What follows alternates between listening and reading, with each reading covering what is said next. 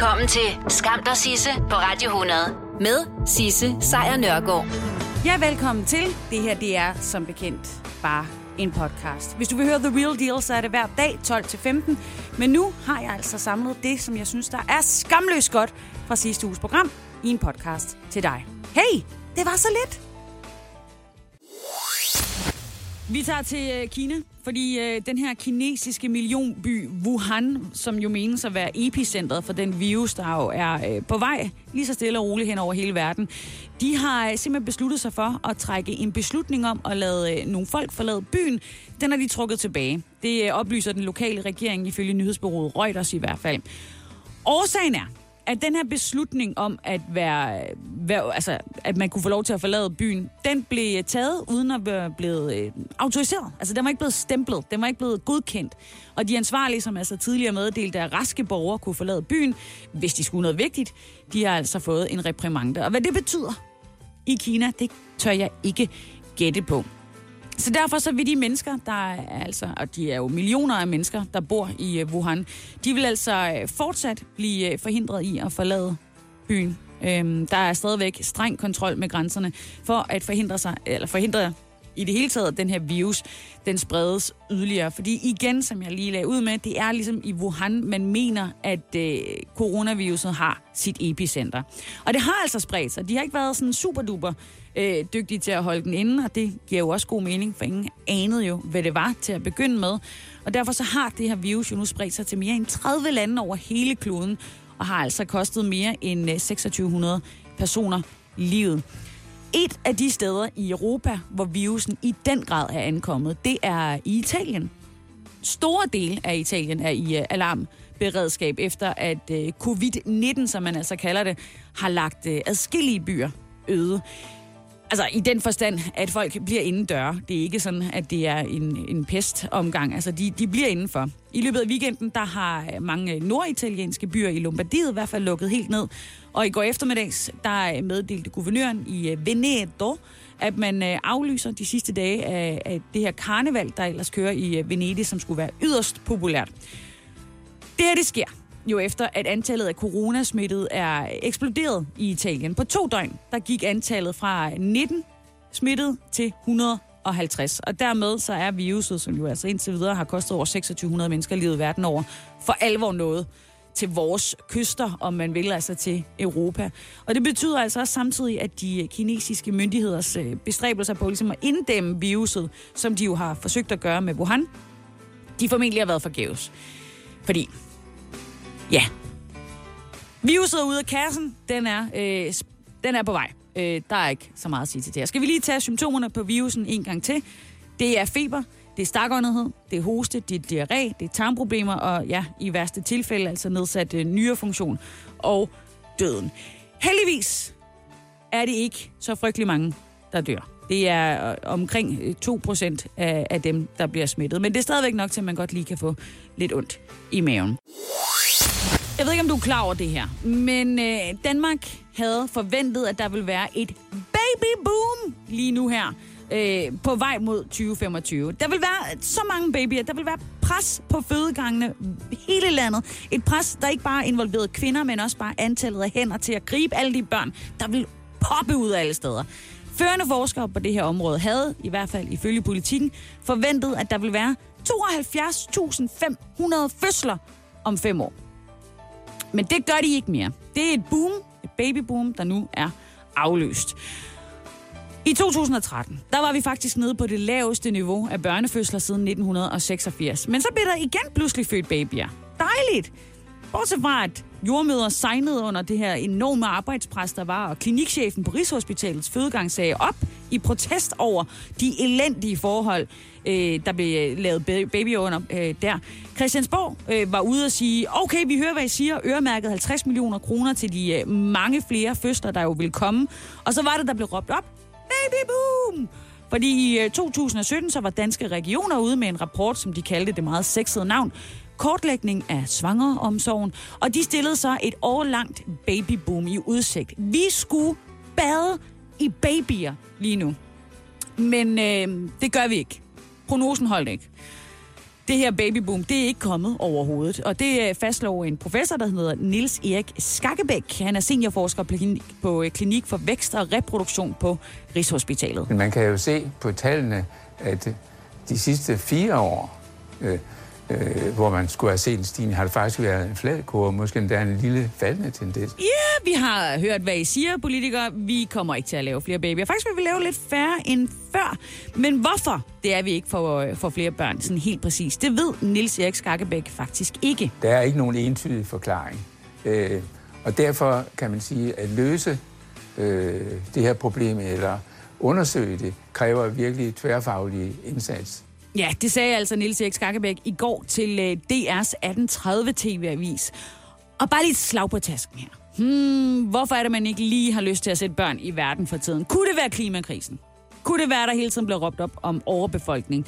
Dalende fertilitet måske kunne også være noget af det. Der er også en usikker økonomi for ret mange mennesker. Der er den her elendige tilstand, som vores børns institutioner er i. Jamen, jeg ved ikke, hvad kunne mund for os til ikke at lave babyer? Don't know. Nå, men det her babyboom, det er ikke kommet, og der er altså ikke noget, der tyder på, at det overhovedet kommer. I øh, 2016 blev der født lige over 61.600 babyer, og siden da har den tendens været sådan lidt faldende. Så danske regioner har sagt, sorry, vi regnede forkert. Og det er jo også dejligt nok at erkende en fejl, men jeg vil faktisk meget hellere have set en masse lækre babyer. Om ikke andet så bare på Instagram.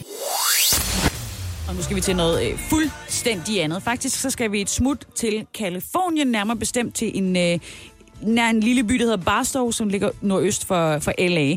Fordi i, øh, i nat, der fik nogle tilskuere til et, øh, et forsøg en meget tragisk oplevelse. Mike Hughes, som, øh, som er en øh, ivrig, ivrig type, ville øh, fotografere jorden. Og det vil han gøre for at bevise sin hypotese om, at jorden, den er flad. Mm. Okay. Han havde så, for at bevise den her tese, øh, bygget sig sin egen rumraket, altså en mindre rumraket, og den blev så sendt afsted. Op i luften med den. Og ja, du kan jo nok ikke ane det, men øh, tilskuerne, de får så lidt af et, et chok.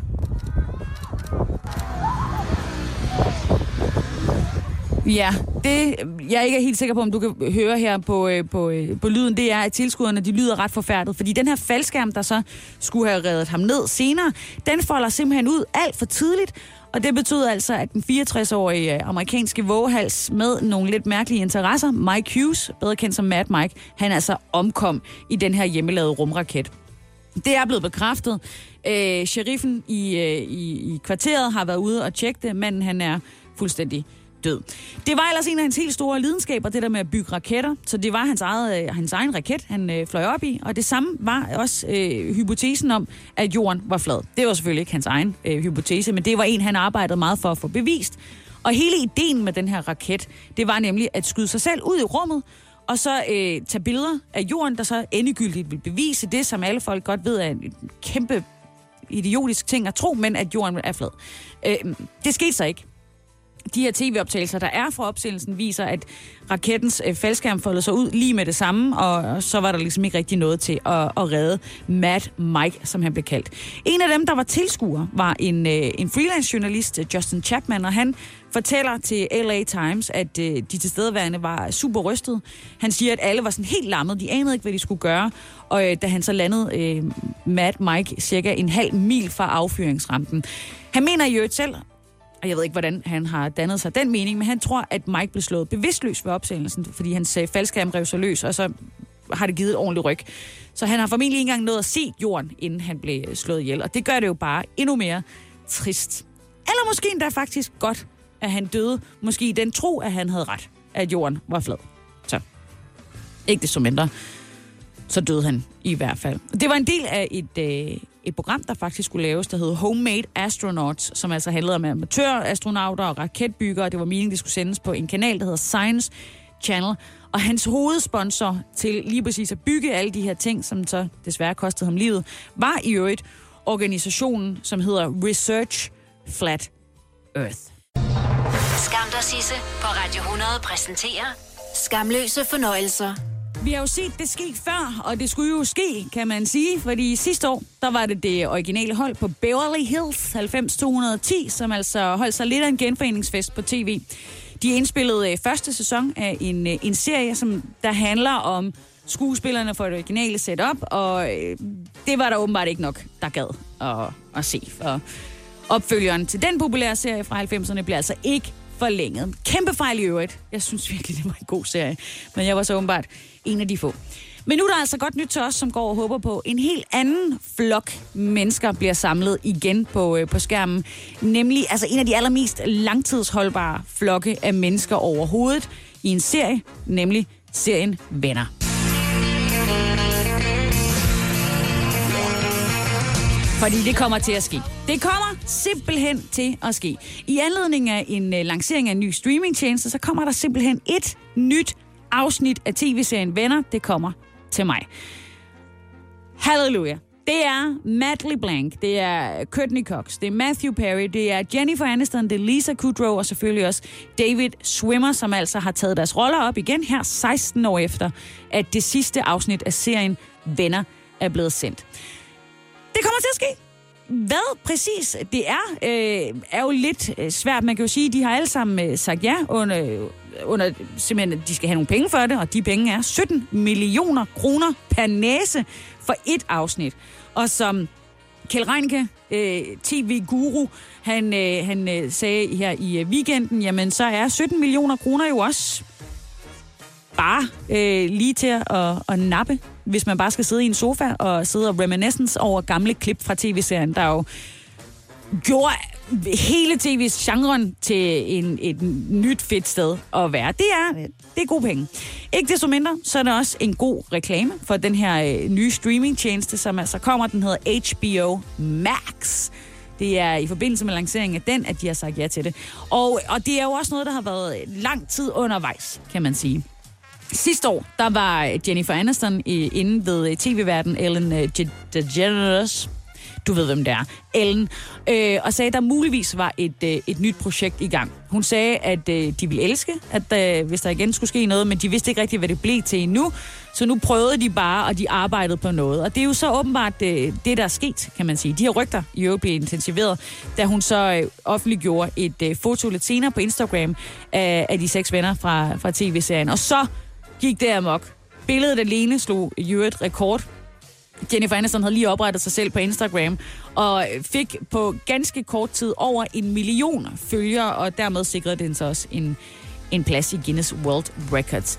Ikke desto mindre, nu kommer der altså et sidste afsnit, måske et nyt afsnit af, af mange, I don't know, men det er en særudgave. Det har ikke fået en titel endnu. Det kunne jo være The One Where the Friends Get Together Again, i don't know, men det bliver i hvert fald her til maj, at vi kan komme til at opleve det på den nye streamingtjeneste, som altså hedder HBO Max. Kæmpe reklame. Kæmpe reklame for dem. Skam dig, Sisse, på Radio 100 præsenterer dagens skamløse øjeblik. Juryen øh, tog sin tid, men i går der skete det altså. Filmproducer Harvey Weinstein, altså øh, selve symbolet på MeToo for rigtig mange kvinder, han er blevet øh, kendt skyldig i at have begået seksuelt overgreb og for voldtægt. Det øh, besluttede en, øh, stom, en domstol i New York altså i, øh, i går. Det er ikke hele pakken han er blevet, øh, han er simpelthen blevet kendt øh, skyldig i. Altså, de frikender ham for øh, de mere alvorlige anklager om seksuelle serieovergreb. Og det var altså en af de øh, ting, der kunne have udløst en livstidsdom til, til Weinstein. Så altså, han frikendes for det, der hedder første grads voldtægt, men han er så blevet skyldig i voldtægt af tredje grad, og det er øh, noget, de har i USA. Altså, var det lidt overgreb, var det lidt mere overgreb, eller var det helt sindssygt overgreb?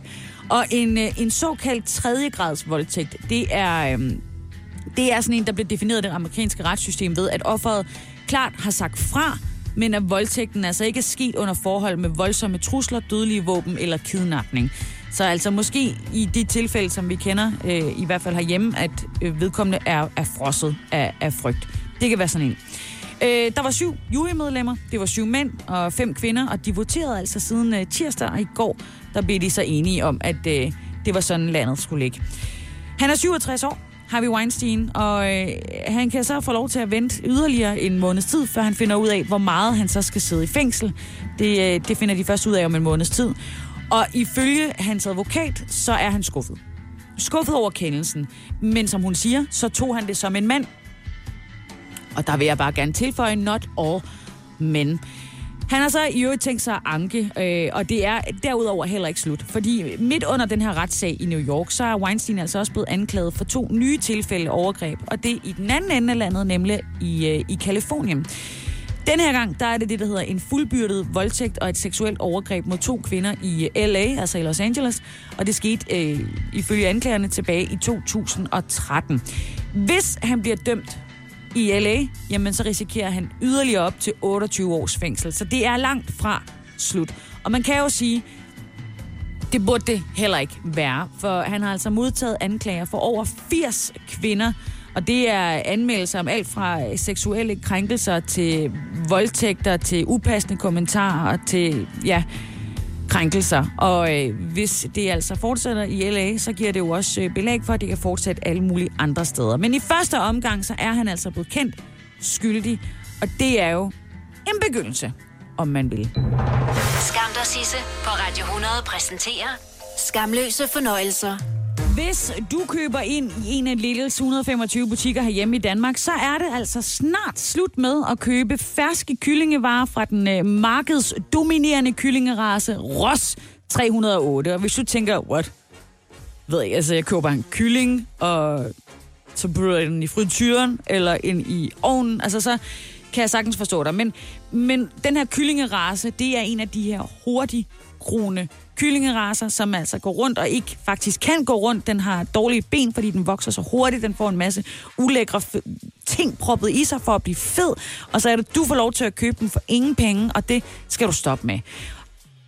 Det ved lidt godt, at der er mange, der ikke lige kan stoppe med, så derfor så vil de fra marts faktisk, som den første i Danmark, kun sælge ferske kyllingevarer, som kan opnå øh, det her statslige dyrevelfærdsmærke. Det vil sige, at de har haft et, altså ikke et prangende liv, de er ikke blevet... Øh, de er ikke blevet øh, godtaget på universitetet eller noget at få skrevet den bachelor eller sådan noget, men de, de har fået et, et bedre liv end alle de her kyllingerasser, som får 31 dage, og så er det ud af vagten af med hovedet.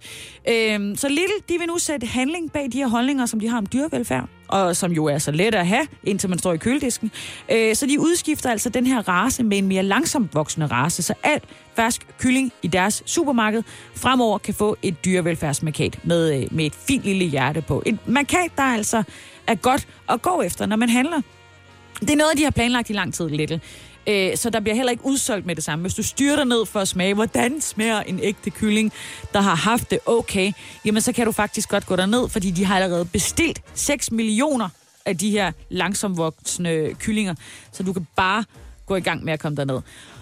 Det er dejligt, og øh, det er en race, der er dyrere at producere, netop fordi den jo lever tre gange så lang tid, øh, inden den får hugget hovedet af, og øh, de gør altså det lidt, at de faktisk fastholder indtil videre i hvert fald de nuværende priser, for ligesom at lægge pres på konkurrenterne, så det vil sige, at der er også andre supermarkedskæder, der kan sige, ah, kunne være, at vi måske skal, skal gøre det samme, fordi det, det ser bare bedre ud. Og det ser faktisk så godt ud, at øh, Little får positive ord med fra dyrebeskyttelsesorganisationer. Det er sjældent, man ser det. Blandt andet er Anima ude og sige, at det er historisk fremskridt. Og de kan ikke mindes, hvornår en virksomhed i Danmark sidst har gjort noget, der rykker så meget. Kæmpe ord fra Anima. Dyrenes beskyttelse er også øh, med. Der håber og forudser deres øh, chefkonsulent, at øh, det her initiativ kan være begyndelsen på enden for det, der er en absurd industriel udvikling, kun med fokus på hurtigere vækst. Selv Fødevareminister Mogens Jensen, han klapper i hænderne og siger, at det er den rigtige vej at gå. Og det er jo en klassisk Mogens Jensen i øvrigt. Bare vente på, at forretningerne selv finder ud af, at det er den bedste vej at gå, i stedet for rent faktisk at gøre noget, der skaber en form for dyre velfærd blandt vores, ja, potentielt set fødevarer. Men vi lader ham klappe, for det, det er godt. Og du stopper jo så helt stille og roligt bare med at købe dyr, der har lidt i 31 dage af deres øh, korte liv. Og så finder du en af de der langsomt groende af slagsen. En af dem, der har haft mindst 81 dage i øh, fri sprint. Og så laver du en god skilt, sovs og nød. Oyster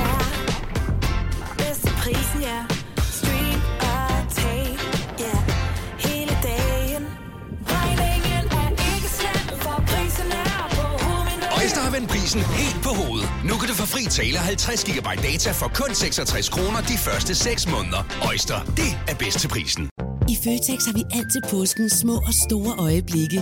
Få for eksempel pålæg og pålæg flere varianter til 10 kroner. Eller hvad med skrabeæg 8 styk til også kun 10 kroner. Og til påskebordet får du rød mal eller lavatserformalet kaffe til blot 35 kroner. Vi ses i Føtex på Føtex.dk eller i din Føtex Plus-app.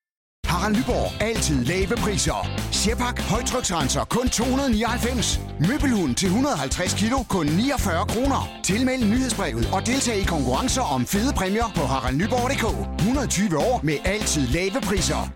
Du vil bygge i Amerika? Ja, selvfølgelig vil jeg det. Reglerne gælder for alle. Også for en dansk pige, som er blevet glad for en tysk officer. Udbrændt til kunstner. Det er jo sådan, at direktør Conradsen, han ser på mig. Jeg har altid set frem til min sommer. Gense alle dem, jeg kender. Badehotellet den sidste sæson. Stream nu på TV2 Play. Demokraterne i øh, USA kan i den grad feel the burn i de her dage. Det øh, kører der ud af for den venstreorienterede senator Bernie Sanders. Måske endda for godt.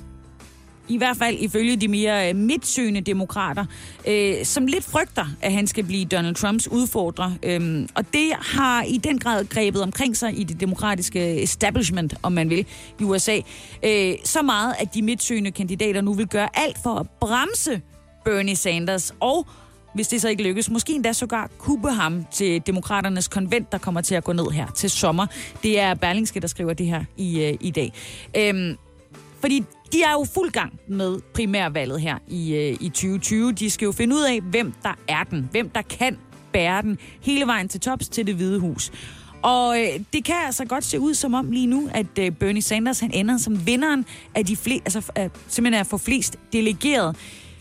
Men det betyder så også, at han kan ende i en situation, hvor han får flest delegeret, men ikke lige helt nok delegeret. Og det gør så, at han er i en sårbar situation, når, der, når de skal til partiets konvent her til sommer, øhm, hvor han faktisk kan blive kuppet, og så dermed ikke blive nomineret som præsidentkandidat. Og det er en situation, som jo vil få hans støtter til at gå fuldstændig amok, og det vil også være øh, ja, en direkte øh, Øh, krise i, øh, i et demokratiske parti.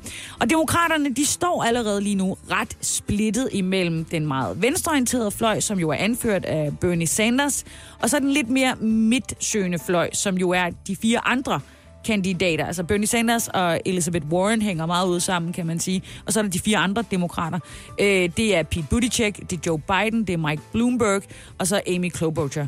Øh, de er en del af de demokratiske moderater, om man vil. Og det er lige præcis dem, der advarer om, at Sanders, som er øh, en selverklæret øh, demokratisk socialist og øh, revolutionær, om man vil, øh, han ligesom ønsker grundlæggende forandringer af det amerikanske samfund.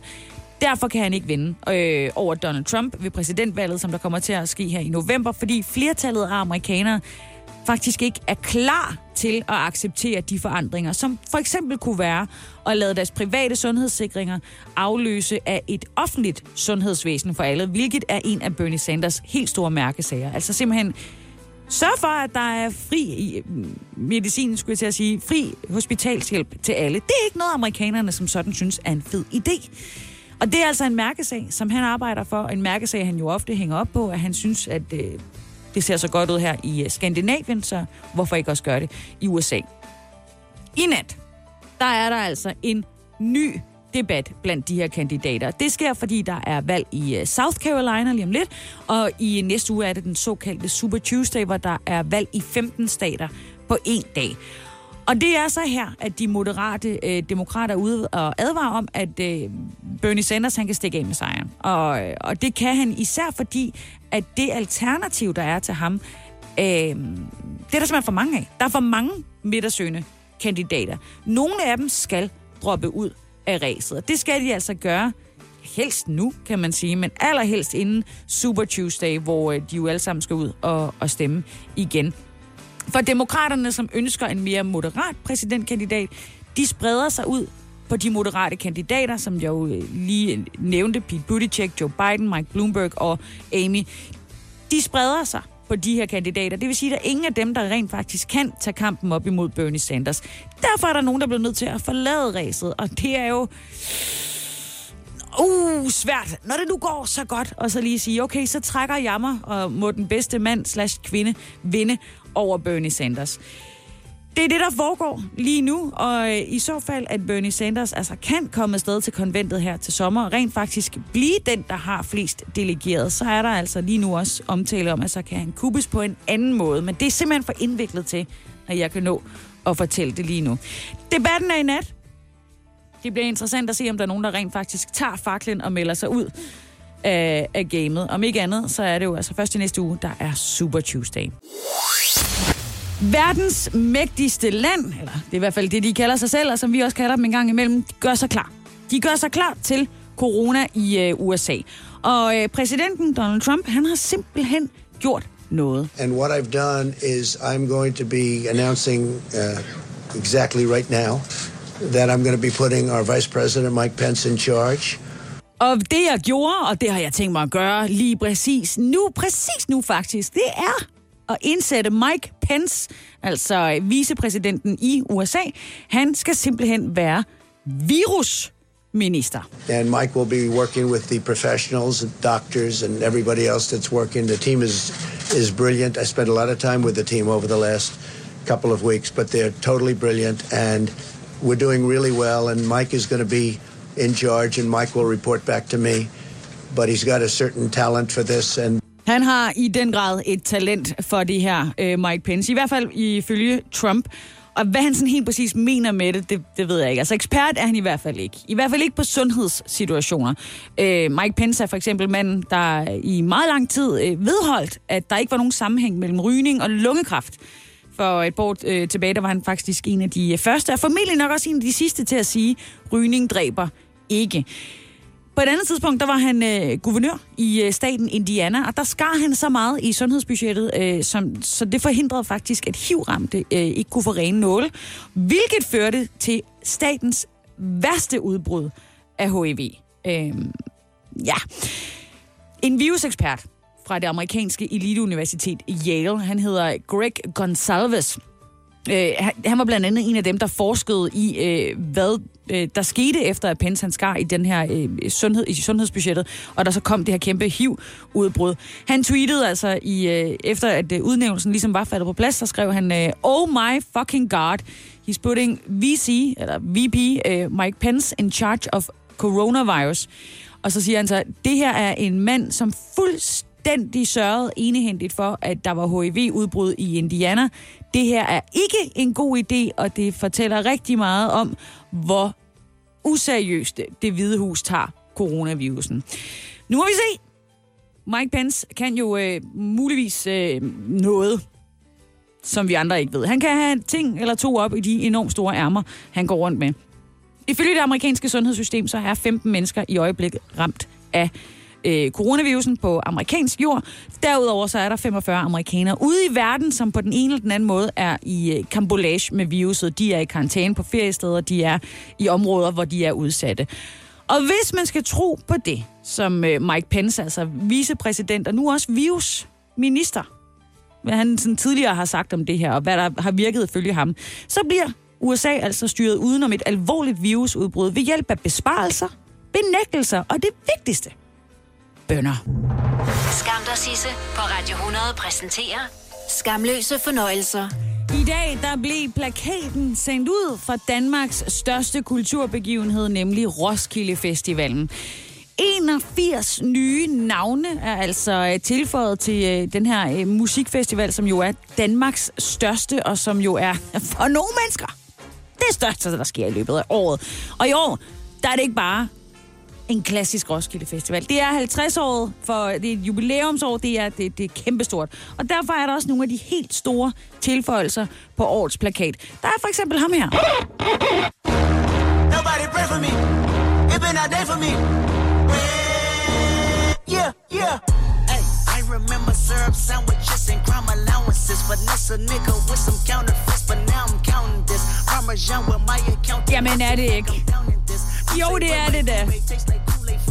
Det sgu da Kendrick Lamar.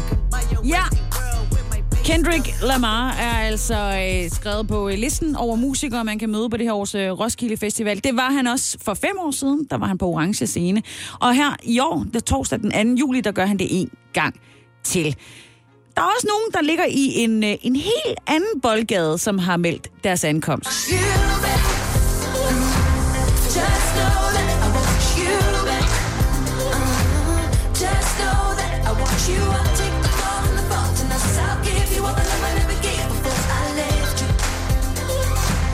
Just know that I want you Ej, men altså... Hvad? Det er jo Heim for Hulan. De øh, tre søstre fra øh, L.A., som jo altså har øh, haft kæmpe succes med deres musik, og i øvrigt også har været forbi Danmark. Jeg kan ikke engang huske, var det sidste år, eller også var det lige for lidt siden. Jeg kan nærmest ikke huske det. Ikke desto mindre, de kigger også forbi, og det gør de altså til sommer på årets Roskilde Festival. Udover de her to hovednavne. Så er der jo også uh, The Roots, der er blevet uh, sat på plakaten i dag. Charlie øh, uh, XCX, der er suspekt, altså vores eget uh, hold. Og så i øvrigt, og nu har jeg spillet det så mange gange. Mine. Men gode gamle, legendariske Malk Coin, som altså øh, også genopstod på Roskilde Festival tilbage i 2009, men nu har de altså annonceret et ganske særligt show på det her års Roskilde Festival. Og vi ved jo allerede i forvejen, at det bliver ganske særligt. For eksempel så øh, kommer vores egen Jada og åbner orange scene. Senere samme aften, så overtager selveste Taylor Swift. Om øh, torsdagen, torsdagen, der er det jo øh, Kendrick Lamar, der kigger forbi. Øhm, Faith No More, Casey Musgraves, er bare øh, på listen der fredag kommer du til at være i selskab med Tyler, the Creator. Øh, Radioheads øh, tidligere, eller ja, nuværende forsanger Tom York kigger forbi. Og har du billet til lørdag, så kan du også opleve netop Heim, Thomas Helmi på hulen, Malk Coin, og så ingen ringer in The Strokes, som altså tog forskud på glæderne og meldte ud, at de spillede på årets Roskilde Festival, før at festivalen selv egentlig havde været ude og bekræfte. Men who cares? Fordi de kommer. Det gør også. Og, øh, og det håber jeg da også, at du gør, hvis du er til den slags. Skam dig, Sisse, på Radio 100 præsenterer dagens skamløse øjeblik. Jeg synes, det er generelle nyhedsbillede, og måske endda specifikt uh, coronanyheden, øhm, gør, at det vil virkelig være skønt at kunne sætte sig ind på en god restaurant og bare bestille en flaske vin for 150.000 kroner. Men det kan jeg ikke. Af oplagte årsager, så, selvfølgelig. Jeg har ikke penge til den slags øh, vin. Men også fordi den vin, jeg muligvis vil bestille, den er blevet stjålet. I hvert fald, hvis jeg havde tænkt mig at indtage den her vin på øh, restaurant Formel B. For natten til øh, søndag, der brød øh, 20 ind på den her Michelin-restaurant, som ligger på øh, Frederiksberg. Og de gjorde det på en sindssygt dristig måde. Øhm, det lykkedes dem at stjæle 50 flasker vin. Og, en, øh, og, og vin, som har en værdi på op imod 1,5 millioner kroner. Og måden, de gjorde det på, er som taget ud af en Pink Panther-film fra 60'erne. Eller, I don't know, andre gode film. Øh, 20'erne, de var brudt ind i nabobutikken til Formel B. Så havde de lavet et hul i væggen, som grænsede ind til Formel B's vinkælder. Og det her hul var så lille, at en person ikke kunne kravle igennem. Og det var også et hul, der var placeret, placeret præcis imellem to reoler, som kun mennesker, der ligesom vidste, hvordan det så ud i vinkælderen, ville kende. De er så kravlet igennem det her lille hul i væggen, og så har de altså fragtet det her vin ud. Og alt det her er foregået, nu siger jeg, bedste Pink Panther-stil. Kunne også være Olsenbanden. I don't know. Det er øh, noget, som øh, Formel B's øh, medejer Rune Jokobsen han har fortalt om til blandt andet øh, DR Nyheder. De stjal som bekendt 50 flasker vin til en værdi på cirka 1,5 million kroner, og de har vidst præcis, hvad de gik efter. Og den vin, som de har stjålet, det er samleobjekter. Samlingen, som, som er øh, enorm, har altså taget en 17-18 år at bygge op. Så det er kæmpe æver. Det er det altså. Og som om det ikke var nok, så er de ikke de eneste, der har haft et indbrud i weekenden. Ejeren af en anden eksklusiv Københavner restaurant, nemlig Sushi Anaba, fortæller, at øh, de også er blevet øh, frarøvet adskillige flasker champagne og vin, og det endda i samme weekend.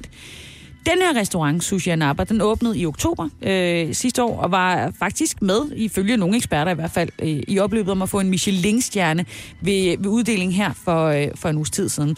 Øhm, det er sådan en lille bitte restaurant. Der er kun plads til otte spisende. Øh, den ligger i Nordhavn i København. Og det er en, øh, en menu, øh, som man kan få der med sushi og vin, der ligger til omegnen af 2300 kroner. Så det er en, en superb restaurant. I hvert fald en superb pris. Til øh, TV2 Løje, som er jo øh, den københavnske udgave af øh, regional TV, der øh, fortæller ejeren nu, han hedder Mads Hansen, øh, at han vurderer, at der er blevet stjålet 60 flasker vin og champagne til en værdi øh, imellem 60 og 70.000 kroner. Og de her dyre flasker blev altså stjålet fra et aflåst rum i en kælder, som kun restauratøren havde adgang til. Øh, og derfor er det lidt mystisk. Der, der er faktisk kun folk, der har nøgler til det her rum, der kunne komme ind. Og det er altså ekstra mystisk. Så hvis du går rundt og har tænkt, at du skulle ud og nyde en god flaske vin på en af de up-and-coming restauranter eller Michelin-restauranterne, så kan du nok stadigvæk gøre det. Det bliver bare ikke en af de helt dyre. Og du kan også regne med, at der er rigtig god pris på øh, hælervin af en seriøs kaliber på det sorte marked de her dage. Men hey, du har ikke lyst til at være en idiot, så, så bare lad være. Skam dig, Sisse, på Radio 100. Med Sisse Sejr Nørgaard.